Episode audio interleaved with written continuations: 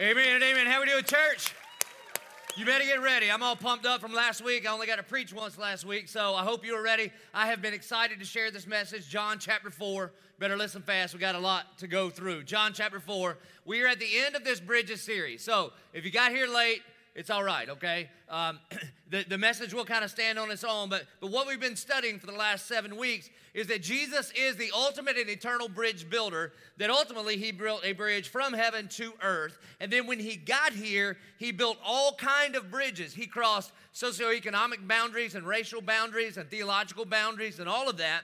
And in our time together, we're going to talk about him bridging culture. Now, I don't know if you're ready for this. You don't seem ready yet.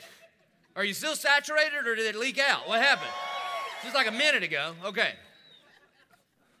So, so Jesus builds this cultural bridge, and, and, and, honestly, right before I came out, as I was praying about this, man, our country right now is a mess in regards to this cultural divide, this ethnic divide, this racial divide. And it seems like it's getting worse and worse and worse and worse, not better and better and better and better. And what we're going to find in this text is that Jesus is the only answer to bring us together. Amen? And so let's just dive right in. John chapter 4. It says, Now when Jesus learned that the Pharisees had heard that Jesus was making and baptizing more disciples than John, although Jesus himself did not baptize, but only his disciples. So note to self, when you get baptized here, it doesn't matter who dunks you, because you ain't getting done dunked in my name, you're getting dunked in the name of the Father, the Son, and Holy Spirit. Amen? By the way, just last week at Saturated, at all of our campuses on Sunday, we baptized 150 people. Amen. And on Wednesday night at our Baker campus, we baptized an additional 67 brothers. I was talking to the assistant warden. He's been there for 20 years. He says we filled that tub up over and over and over and over. And in his 20 years until last night, he had seen zero baptisms. And last night we saw 67 men proclaim Jesus Christ as their Lord and Savior. Amen. We'll keep going. He left Judea and departed again for Galilee. Verse 4. And he, Jesus, had to, underline that in your Bible. And Jesus had to pass through Samaria. Time out. He didn't really have to pass through Samaria. See, the thing about Samaria is if you've ever gone to the back of your Bible with the maps, that's the problem. If you do it on your phone, you don't get these colorful maps in the back. There was a there's an area of this of this part of the world called Samaria, and there was this incredible division between Jews and Samaritans. And it was partly theological, it was partly uh, racial, it was, it, it was totally cultural, and they hated one another, hated one another. So, just real quick, an Old Testament lesson, man, way back in the day, uh, God's people, the Jews, Israelites, they were unfaithful to God. And so, God takes his hand of blessing off of them. And King Nebuchadnezzar comes in and takes them, takes them out and takes them away in what is known as the Jewish exile. But there were still some people kind of left around. And then later, some people moved back to this area, Jewish people, and then they begin to intermarry. Now, at this point, it's not the, the, the problem is that these folks did not worship the one true God, but they, when they began to marry people that worship all kind of pagan gods, they began to mix theologies and mix cultures and mix religion, and they essentially booted the majority of the Old Testament and only held on to the first five books of the Bible. And essentially, they created their own kind of quasi religion. And so you match that, you match that mixed up theology with some racial and ethnic prejudices there, and then you fast forward that a thousand years or so, and these two groups of people hated each other. I mean, they had incredibly derogatory names for one another, and they just decided, you stay in your spot, we'll stay in our spot. Well, to get from like Jerusalem to Galilee, the best way, the expressway went right through the middle of Samaria. But what most Jewish people would do is that they would take this long way all the way around Samaria. It would take you a couple of extra days to go that way, but most of the religious Jewish people thought it was worth it because they didn't want any of them to get on them. And so when it says Jesus had to, he didn't had to had to. There's another way to go. So, what does this mean? You see, Jesus had to go to Samaria because God the Father had an appointment for him. So, let me just ask you, let me just cut right to it. What do you have to do? There's some things that God has told you to do, and you keep taking the bypass, and He wants you to go straight at that thing. What is it? Maybe this is the only reason that you were here. You write that thing down. Delayed obedience is disobedience. What is the thing that God is asking you to do? Here's what the Bible says about Jesus and his obedience in John 5 19. So Jesus said to them, Truly, truly, I say to you, the Son can do nothing of his own accord, but only what he sees the Father doing, for whatever the Father does, that the Son does likewise. John 12, 49, For I have not spoken on my own authority, but the Father who sent me has himself given me a commandment what to say and what to speak. So when Jesus gets, he gets to the exit, and there is an exit that says go around Samaria, and there is another one that says go through Samaria. And because the Father tells him he had to go through Samaria, what is God asking you to do? I mean, listen, I bet there's a hundred of you right now, and you know God has called you to sign up for a short term mission trip. And more than sign up, you've signed up many times to actually follow through and go on the trip. Now, listen, here's the deal. I'm not telling you, I am telling you to go. You got three years to go. But the Spirit of God is confirming in you, you should go. That's who I'm talking about. Or God has called you, you know it. Every time we talk about forgiveness, every time we talk about reconciliation, that ex, that person, that old boss pops up in your head, and the Spirit of God says, call them. And you have to, but you don't have to. You understand what I'm saying? And the crazy thing is today, you ain't got to wait till you get home, till you get to a phone, you're sitting on it.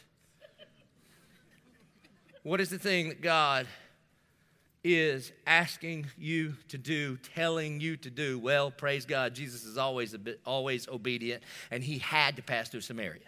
So, so he came to the town of Samaria called Sychar, near the field of Jacob, near the field that Jacob had given to his son Joseph. Jacob's well was there, and so Jesus, wearied as he was from his journey, was sitting beside the well. It was about the sixth hour. That means it's about noontime. They would count the hours when the sun came up, so somewhere around six o'clock, sun comes up, so this is about lunchtime. Now think about this. What John is showing us here, John is showing us the humanity of Jesus. I don't know what you think about when you think about Jesus. I think a whole lot of the artwork throughout the decades has been pretty abysmal when it comes to giving us a real picture of Jesus. If you just Google Jesus, you know what picture you usually get? You usually get this like super thin, like, I mean, frail, skinny Swedish man with blonde hair, no split ends, bathrobe, Miss America sash. You know the one I'm talking about? One hand's like he's a Boy Scout or something, and it's got a, a halo. Hello. Who is that? Because I'm going to tell you, man.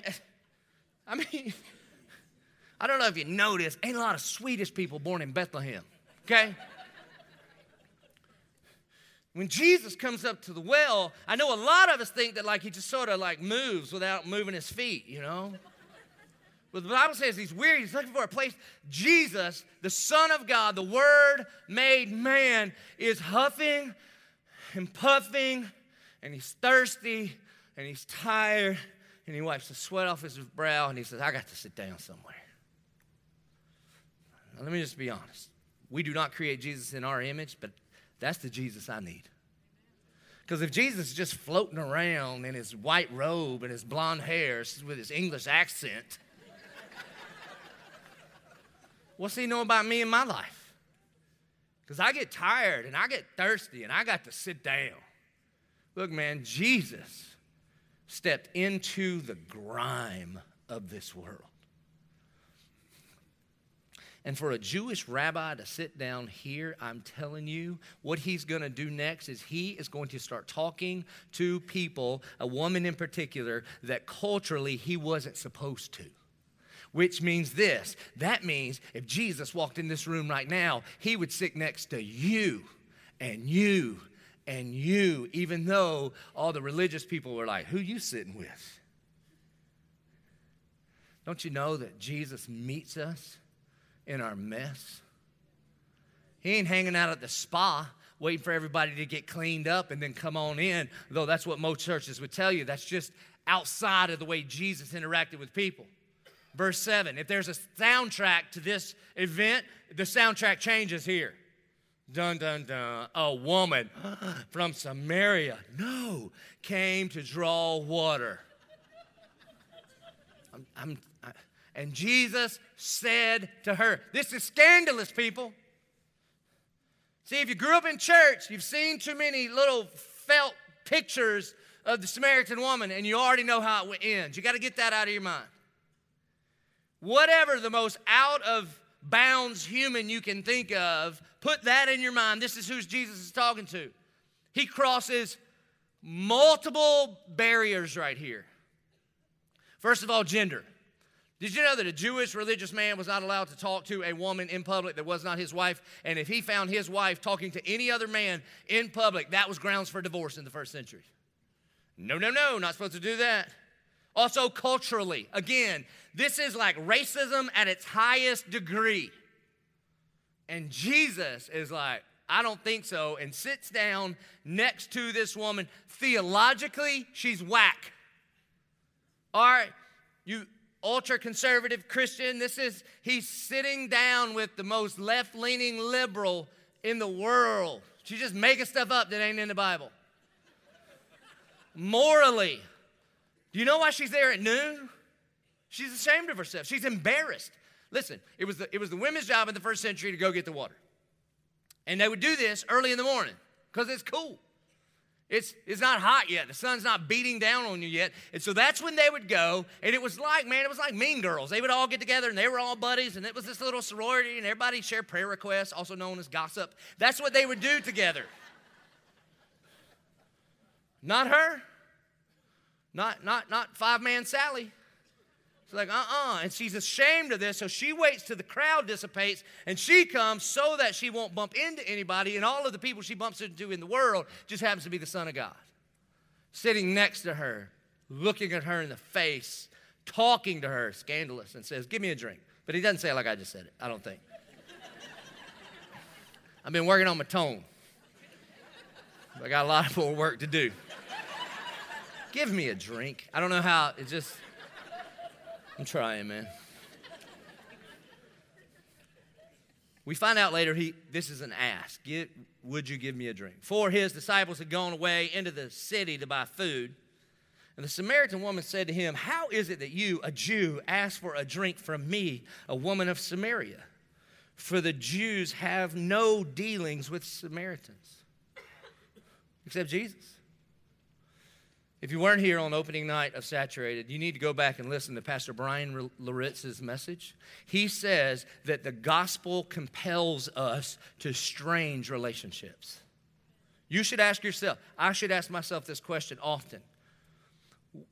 Where in my life is there evidence of the gospel producing strange relationships. Like relationships with other people that this world says, no, no, no, no, no. You two people aren't supposed to be together. And then you go, yeah, yeah, yeah, it's just this one thing. We have the same father. That's the only thing about it. You see, so Jesus had no problem with any of the, the barriers the culture had set up between them. He just builds a bridge right over it. You see, the gospel compels us as believers to treat all people as if they are image bearers of God and potential recipients of God's grace poured out at the cross. Do you know why we're supposed to pe- treat people that way? Because they are, period. And if the grace of God does not flow through us towards every human being we come eyeball to eyeball with, then it could be because the grace of God is not in us. And you think, and I think, we did something to earn this. I mean, I'm just going to confess. Two weeks ago, when I told that story that I tell every three years about taking the stripper to church and it wrecks all. Y'all all cry too. You start, those of you who've been around three years, you start crying right when I started. All right, one time I took a stripper to church and you're like, oh, here it comes. Okay, I get it. And at the end of the service, the sermon was so good, I convicted my own self. You understand? I'm standing over there, and I just fell on me, and I was like, my problem is just simply this I think I'm better than you. Anytime I mistreat anybody, my children, my wife, my staff, the elders, whoever it is, anytime I get that email that's like, Pastor, and I'm like, and I come, it's simply, I get to this place where I don't know what happens. I know, I take my eyes off of Jesus and I think I'm better than you. And when we are at the foot of the cross, we simply say, Who am I that you would take my place? And so Jesus, he's sitting at the well with somebody that he ain't supposed to be sitting with. Real quick, Church of 1122, all campuses, welcome to the well.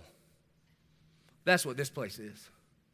If you think you got to be cleaned up and you think you got to have it all together, honestly, you won't fit in here very well. Because the gospel will out you, the gospel will out your pride. This place is a hospital room. That's what this place is. And if you think you got to wait for the bleeding to stop before you go to the ER, you need help. It just ain't for the bleeding. You got some other stuff going on here. And if you think you've got to clean yourself before you come to the Savior who died to clean you, then it's just simply because you don't understand the gospel. Welcome to the well. It's going to be a grimy, grimy place around here. Praise God. And so he said, Jesus answered her, because she says, Why are you talking to me? And Jesus answered her, if you knew the gift of God and who it is that is saying to you, Give me a drink, you would have asked him and he would have given you living water. You got to underline that word, live, those two words, living water. she has no idea who she is talking to. No idea. Now, please don't miss this. She is, she, I don't, how, how close you think they were sitting? When you do Bible study, you gotta, you gotta use some spirit filled imagination. This is a real event, so put it in your mind. I mean, you think they're on the other side of the way, I'm like, hey, I get a drink? Nah, who you talking? I don't think so. I think they're close enough just to talk. She's what? She's this far, she's this far from God in the flesh. She doesn't even know it. Can you believe that people could be in the very presence of the Son of God and miss it? Yeah, I see it every week at our church. He's here. He's here. We're gathered in His name. We're making much of Him. He inhabits the praises of His people. He speaks through His living word. Please, please, this is my fear at 1122. I'm telling you, it's my fear because I know you come and I yell at you and I tell jokes and you laugh and all that and you're engaged. And what a shame would it be if your kids have a good time and you're kind of like the music and then I, I entertain you and you're this close to the Son of God and you miss Him. He's speaking to you tonight. He's speaking to you right now, not through my words. He's speaking to your soul by the power of the Holy Spirit, and He speaks through His word. Please, please, please, whatever you do, don't miss Him. Because you just thought you'd go to church. She has no idea who she's talking to. And she offers, he says, I'll get you some living water. Living water has two meanings. You see that the, the well water was it could be stagnant at the bottom of the well. Living water meant like water that was running and it was fresh and good for drinking. And it also could mean supernatural, more than natural water. And so the woman said to him, Sir, you have nothing to draw water with. She still doesn't get it. Aren't you glad that the Lord is patient with us? Ever take you a minute to understand what God means? Is it just me? Thank God. Thank God that He is so much more patient with His children than I am mine. I can tell you when it comes out for me, man. I, I coach all kind of stuff. And every time I think about the patience of God, I've told you this a million times. I don't care. I can never get this image out of my mind. I'm coaching T-ball. Had my little third baseman. I look over during one, he's a pretty athletic kid. I look over during one of the games, and he's laying on his face. Third base, laying, hands like this, not worshiping. It's not like he's prostrate before the Lord. And he's taking the bill of his cap and he's scooping up.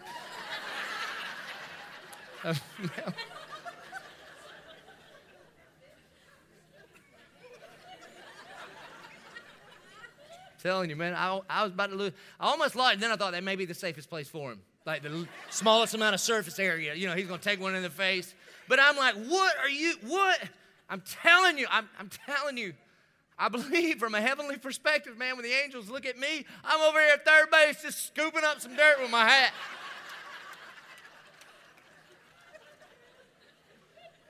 And the unbelievable part of the gospel is that while the angels may be making fun of me, God the Father goes, Shut up, man, that's my boy. Look at my boy. Look at my boy. And so she don't get it. She's like, Hey, you gonna give me water? You, you don't even have a bucket. And the well is deep. Where do you get that living water? Are you greater than our father Jacob? He gave us the well and drank from it himself as did his sons and his livestock. Interestingly enough, a lot of stuff happened at this well in the Old Testament. And one of the primary things this well was known for is that Jacob, Abraham, and Moses all found their wives at that well. I know, some of you like, show me that well, okay? I get it. Maybe this is why every college ministry in the country is called the well, because everybody's like, hey, Now, and I don't know, maybe she's looking for love in all the wrong places. I don't know. But she's she's she's looking she's maybe looking for a temporary love and she bumps into the perfect love. And his name is Jesus. And Jesus said to her, Everyone who drinks of this water will be thirsty again. But whoever drinks of the water that I will give him will never be thirsty again. He's going to use this well as a living illustration of her life. He's going to say, You keep coming back to this well and you drink and you drink and you drink and you think it's going to fully and finally satisfy, but the temporary things of this world can never, ever fully and finally satisfy. So, the bottom line of what he's saying is this why do you keep coming back to the same well that does not quench your thirst? And he ain't talking about water. That's a pretty good question we should ask ourselves, isn't it? Why do you and I? Even those of us that know Jesus, why do you and I continue to go to the temporary wells of this world, seeking to be satisfied by temporary things that do not have the capacity to satisfy our eternal soul? Now, First John tells us there's only three wells in this whole world. Do you know this? The book of First John, John tells us, I talk about it all the time. It says, Do not love the world or the things of this world, all this world has to offer. Lust of the eyes, lust of the flesh, and the pride of life. Those are the wells that we dip into, the lust of the flesh. That means that we want to feel a certain way. And we might go to food, we might go to sex, we might go to drugs, we might go to Netflix, we might go to the people's applause. But it's simply what we try to do is we think if that thing, if that pill, if that person, if that comment, if that post, can make me feel a certain way. Do you know what that empty well is called? It's called the lust of the flesh. And we go, there ain't a person in here that hadn't been to that well multiple times. Listen, man, those pictures aren't going to do it for you. That boyfriend's not going to do it for you. Even if you get down to your ideal weight, it ain't going to do it for you. It's just not. You'll feel it for a minute. Just like when you drink a cup of water out of Jacob's well, it quenches your thirst for a minute. It's amazing how quickly it runs dry, isn't it? And you ever notice how one cup this time may fill you up, but next time you got to have two cups, and three cups, and four cups? For some folks, it's not the lust of the flesh, it's the lust of the eyes. That you want to have something, that you want some stuff, that you fix your eyes on something and you think, if I could just have a new, whatever it is. You ever notice how the thing that you want new is awesome, but everybody else's new thing is dumb? Like shiplap, why we gonna make money on shiplap? I'm about to get a truck. How is that different? I'm telling you. It is. And we none of everybody's like, no, no, not me. Stuff is not important. Go with me on a mission trip and just explain to one of our compassion kids where we live and tell them we might not have a blind spot here in America. You see, we do. Around here, we lovingly call this the cul de sac of stupidity when we think stuff is going to satisfy. And I'm not saying stuff is stupid, I'm saying you're stupid. Me too, man. Me too. I walked through, walked through Gander Mountain Cabela's, Bass Pro. And I thought, I didn't even know I needed that till I saw it. Grace like, you got one of them. Not like that, I don't, baby. That one's different. Look at that. that my other one's brown and green. This is more green than brown. I got to have that. It's crazy, isn't it? And it's just a well that will never, ever, I'm telling you, you think if I could, if I could just log on to my bank account and this number came up, I'm all set. If you double that number, you just set yourself a new number. No matter what it is, you fix your eyes on a thing, anything other than Jesus, I'm just telling you, it will let you down. And then there's the pride of life status. See, lust of the flesh is I want to feel a way, lust of the eyes is I want to have something, pride of life is I want to be something. This is about title and accomplishments, and if I could just get to the top of the ladder. How many people have spent their whole life climbing to the top of the ladder and only to realize I'm on the wrong wall? What a waste of my life. For her, for her, it was something different. But this is what he's talking about. He's using this well as an illustration to her life. And then he says, The water that I will give him will become in him a spring of water welling up to eternal life. You see, think about this for a second. I talk about this all the time.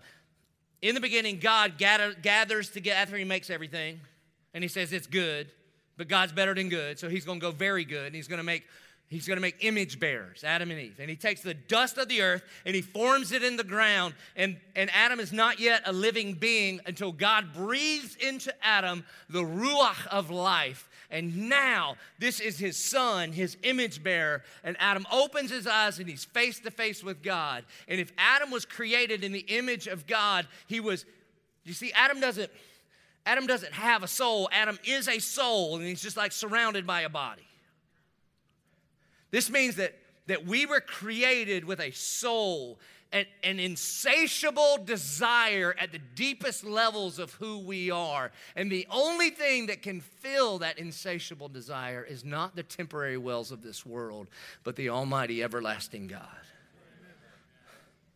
Blaise Pascal, before he invented like trigonometry, he said that every single one of us are trying to fill the God shaped hole with things that just won't fill it. This is the conversation that Jesus is having with her. And please don't miss this. And if you open the eyes of your heart, it's the conversation he wants to have with you right now. And so he says, The water that I will give him will become in him a spring of water welling up to eternal life that only the eternal God can satisfy our insatiable appetite. And the woman said to him, Sir, give me this water so that I will not be thirsty or have to come here to draw water. In Evangelism 101, this is when you go, bingo. I've had a number of conversations that have gone similar to this. I literally, I was in Walmart one time, not our church, but like with the stuff. And I'm standing in line at a 10 items or less aisle. And I don't know about you, but the moment I get there, I, what do you, I, okay, that's 11. All right, okay, 11. Okay, that's cool. Not.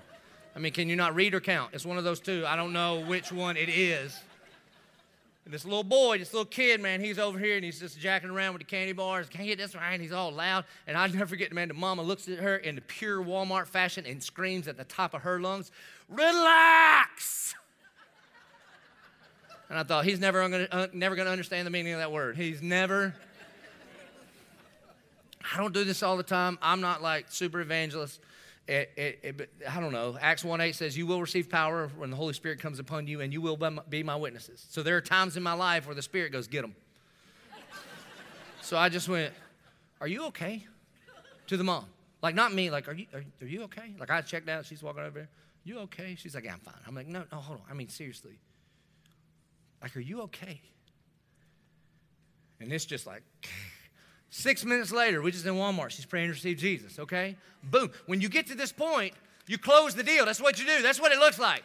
The lady is like, Sir, give me this water so I will not be thirsty or have to come here to draw water. You want some living water? I do. All right, keys, come on out. They start playing.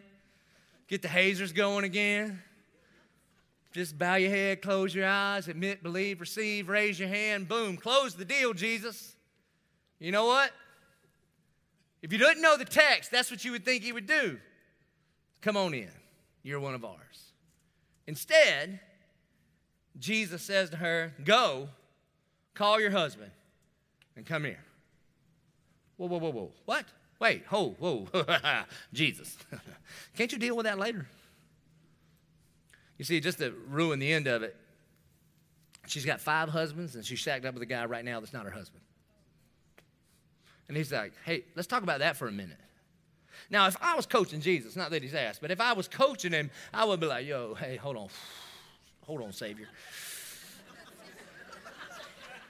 See, we're saved by grace through faith, not by works. So the sanctification can start a little later. Let's just get her on into baptism class first. Go ahead and get her dunked. Then we'll get her in disciple groups. And one of those ladies in the Skype, they'll be sure to bring it up after they check in a Facebook post. Be like, hey, hold on one second. Who you living with? Okay. And that's how we can run this. What you think?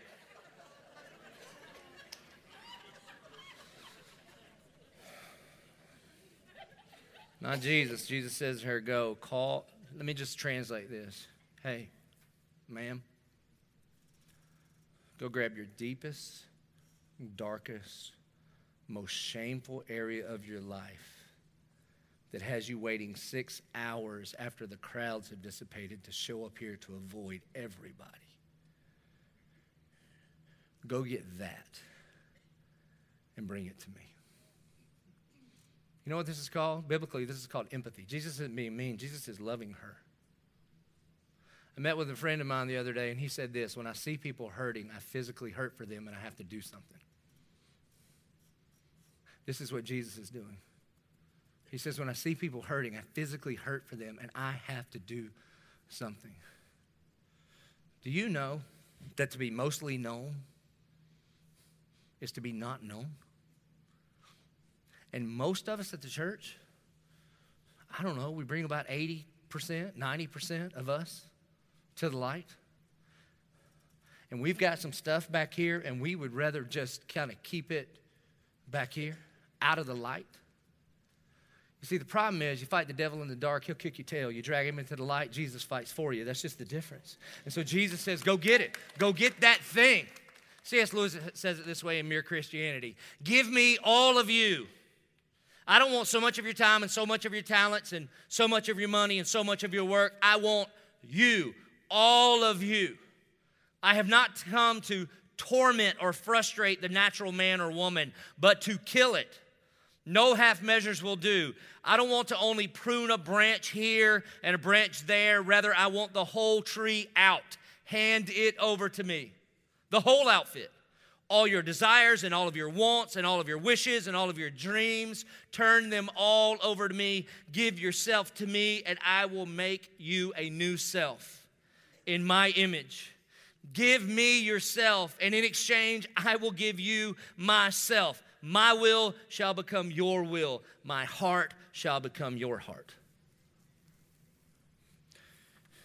See, we say it all the time, man. It's okay to not be okay. It's just not okay to stay there.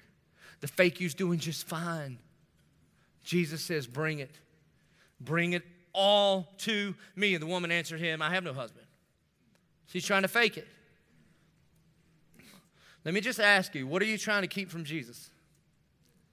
What's that thing in your past? That sin, that lust, that addiction, that thing that you were so embarrassed of? Listen, Jesus is not embarrassed of you. He died on the cross for you.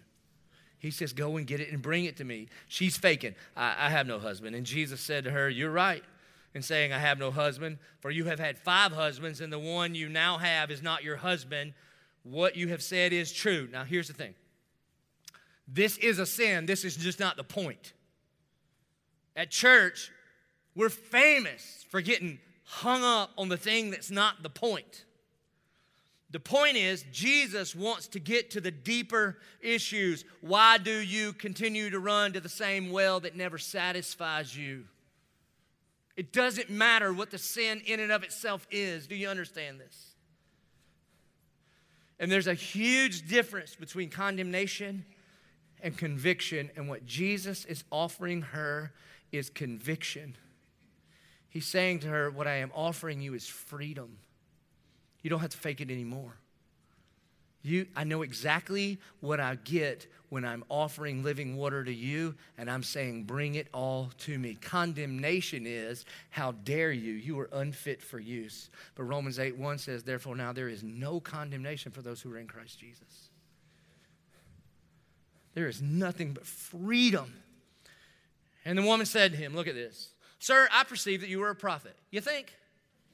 He just read her mail right there at the deal. Now, watch what she does. This is, this is classic dip, dive, duck, dive, dodge move right here. But you can't juke Jesus, man. He stays in his lane, he knows what he's doing. So here's what she says Our fathers worshiped on this mountain, but you say that in Jerusalem is the place where people ought to worship.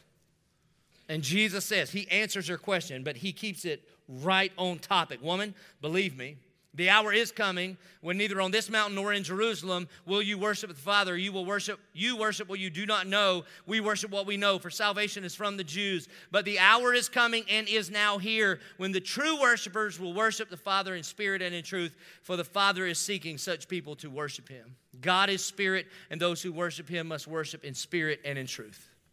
You see, here's what happens so often you talk to somebody about Jesus changing their life, and instead of talking about their life, they want to throw up these theological diversions. I'm going to Africa this week. Last, I think it was the last time, maybe the time before that. I'm flying back. I've told you how oftentimes I have to do work. I sit down on the plane, I open my Bible, and I just look at people. You want to do this or not? And if they won't, don't want to, no problem. I lean on my Calvinism. Maybe you're not chosen. I can get to work. All right. If they want to talk, praise God. Maybe this will work out good for you in all eternity. All right. So, whatever, however it goes, it's up to the Lord. So I sit down, pop up my Bible, working on my sermon for the next time. This girl sitting next to me, she's a young girl from Amsterdam. She's like, You believe that? And I'm like, All right, ding ding, here we go.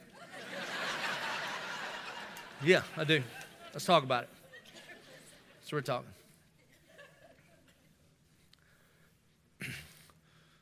the Spirit starts jacking with her. I mean, you can see it, man. She's in an abusive relationship.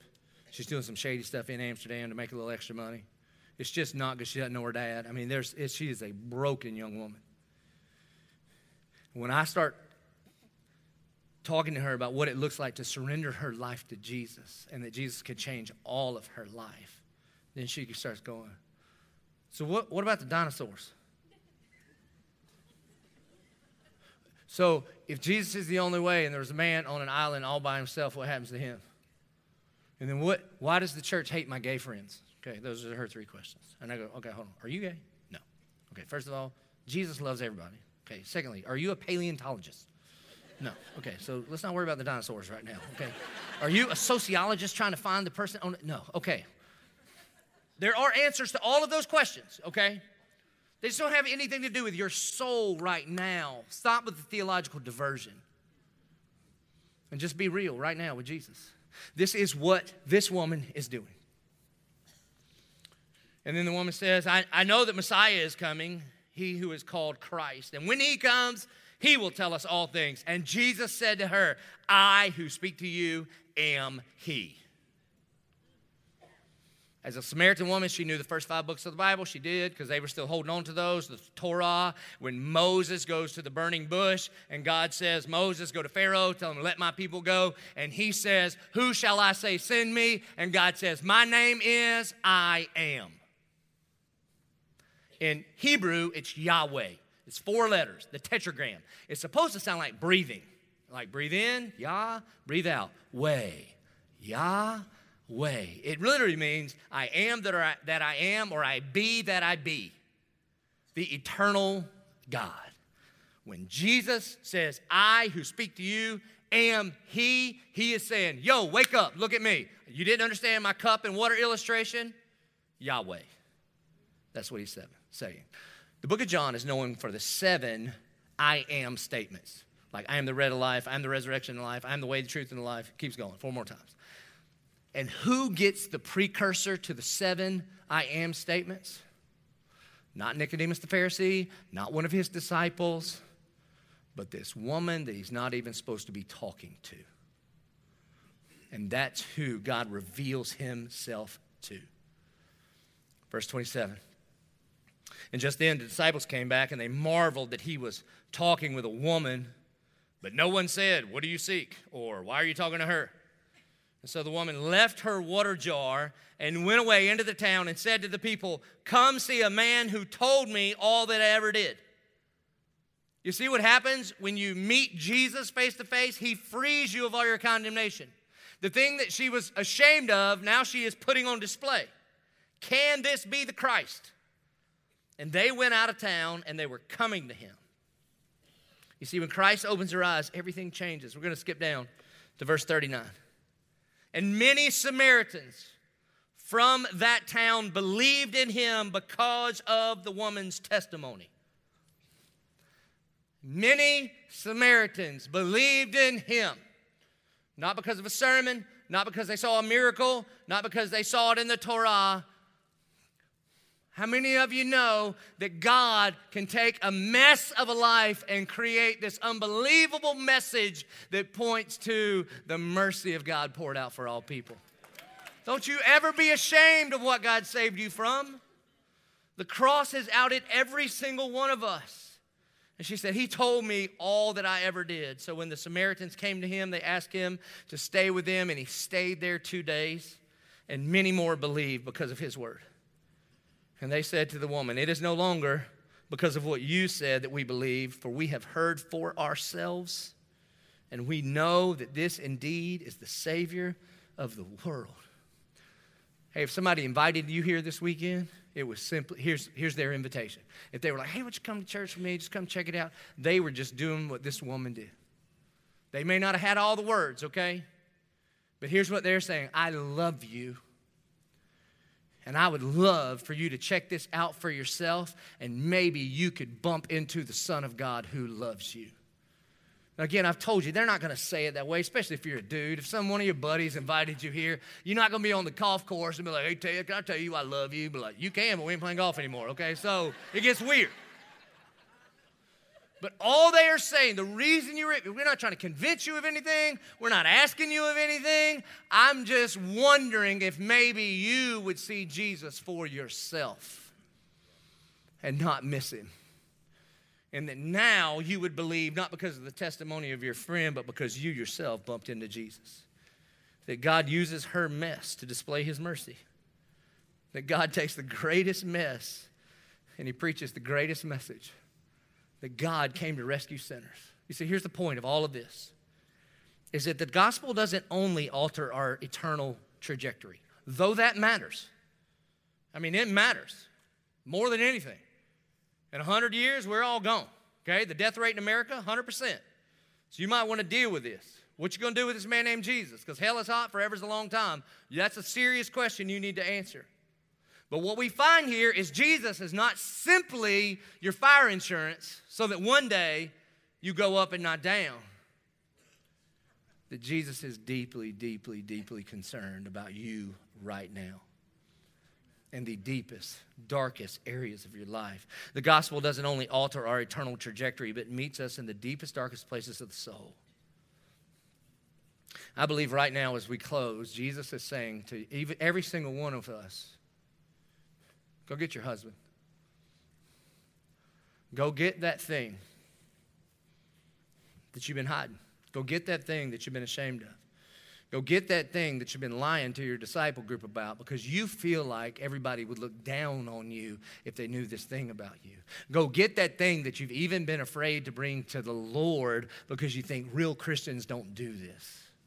Listen, real Christians are saved by grace through faith, not by work. And then Jesus says, Bring it to me. Bring me that addiction, and bring me that lust, and bring me that debt, and bring me that failing business, and bring me that anger, and bring me that failing marriage, and bring me that, that depression that you have. Just bring, go get it and bring it to me. You see, because he, he wants it all. So we got a little bit of time here. This is not the service to hustle out and go get your kid. We're going to close a, a little differently at all of our locations. The band is going to come and they're going to sing a song called Bring It to the Table. Bring it all to the table. And the image that I want you to have in your mind is that God the Father is at the top of this big family table and He has saved a seat for you. But you got your junk. And you're like, well, once I fix this, I'll, then maybe I can have a seat. And He's like, no, that's not how the gospel works. Bring it all. Bring all of you. I don't want part of you. Because to know part of you is to not know you. Bring your depression and bring your addiction and bring your habitual sin and bring those things that frustrate you and bring that bring those failings in your marriage and bring your frustration with your children and bring all of those things and bring your anger and bring your ego and bring your insecurity. Whatever that thing is that the enemy tries to latch onto to tell you you should be ashamed of that god the father says no i died for that. Won't you bring that thing to the table? Some of you for the very first time have heard the invitation of God to come and sit at his table as a family member, a son or a daughter of the Most High King. Receiving the gospel, becoming a Christian, being a follower of Jesus is as simple as this. I'm not saying it's easy, it's the hardest thing you'll ever do. It's just the most simple decision you could ever make. That you admit it.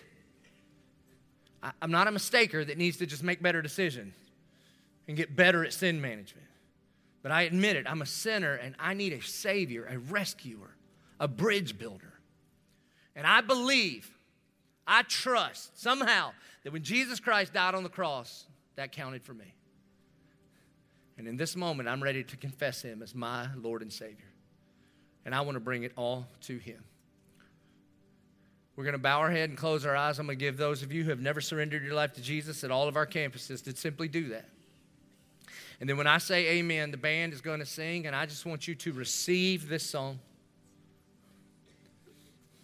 But for some of you, I dare you to do this. For some of you that feel stuck, for some of you that feel hopeless, for some of you that feel like you've brought most of you to Jesus, but there's still part of your life back there, and Jesus says, I need you to bring that to me.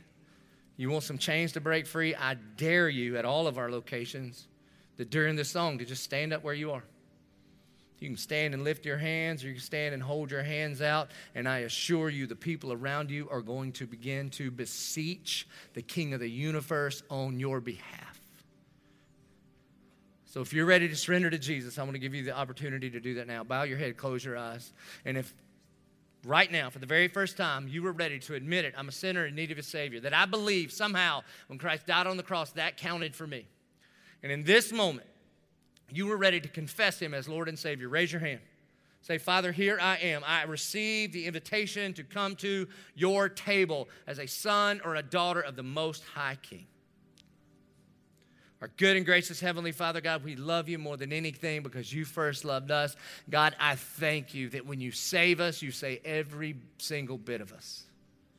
And that we are fully known and we are fully loved, which means we don't have to hide anything we can bring it to you. We pray this in the good, strong name of Jesus Christ our Lord. Amen.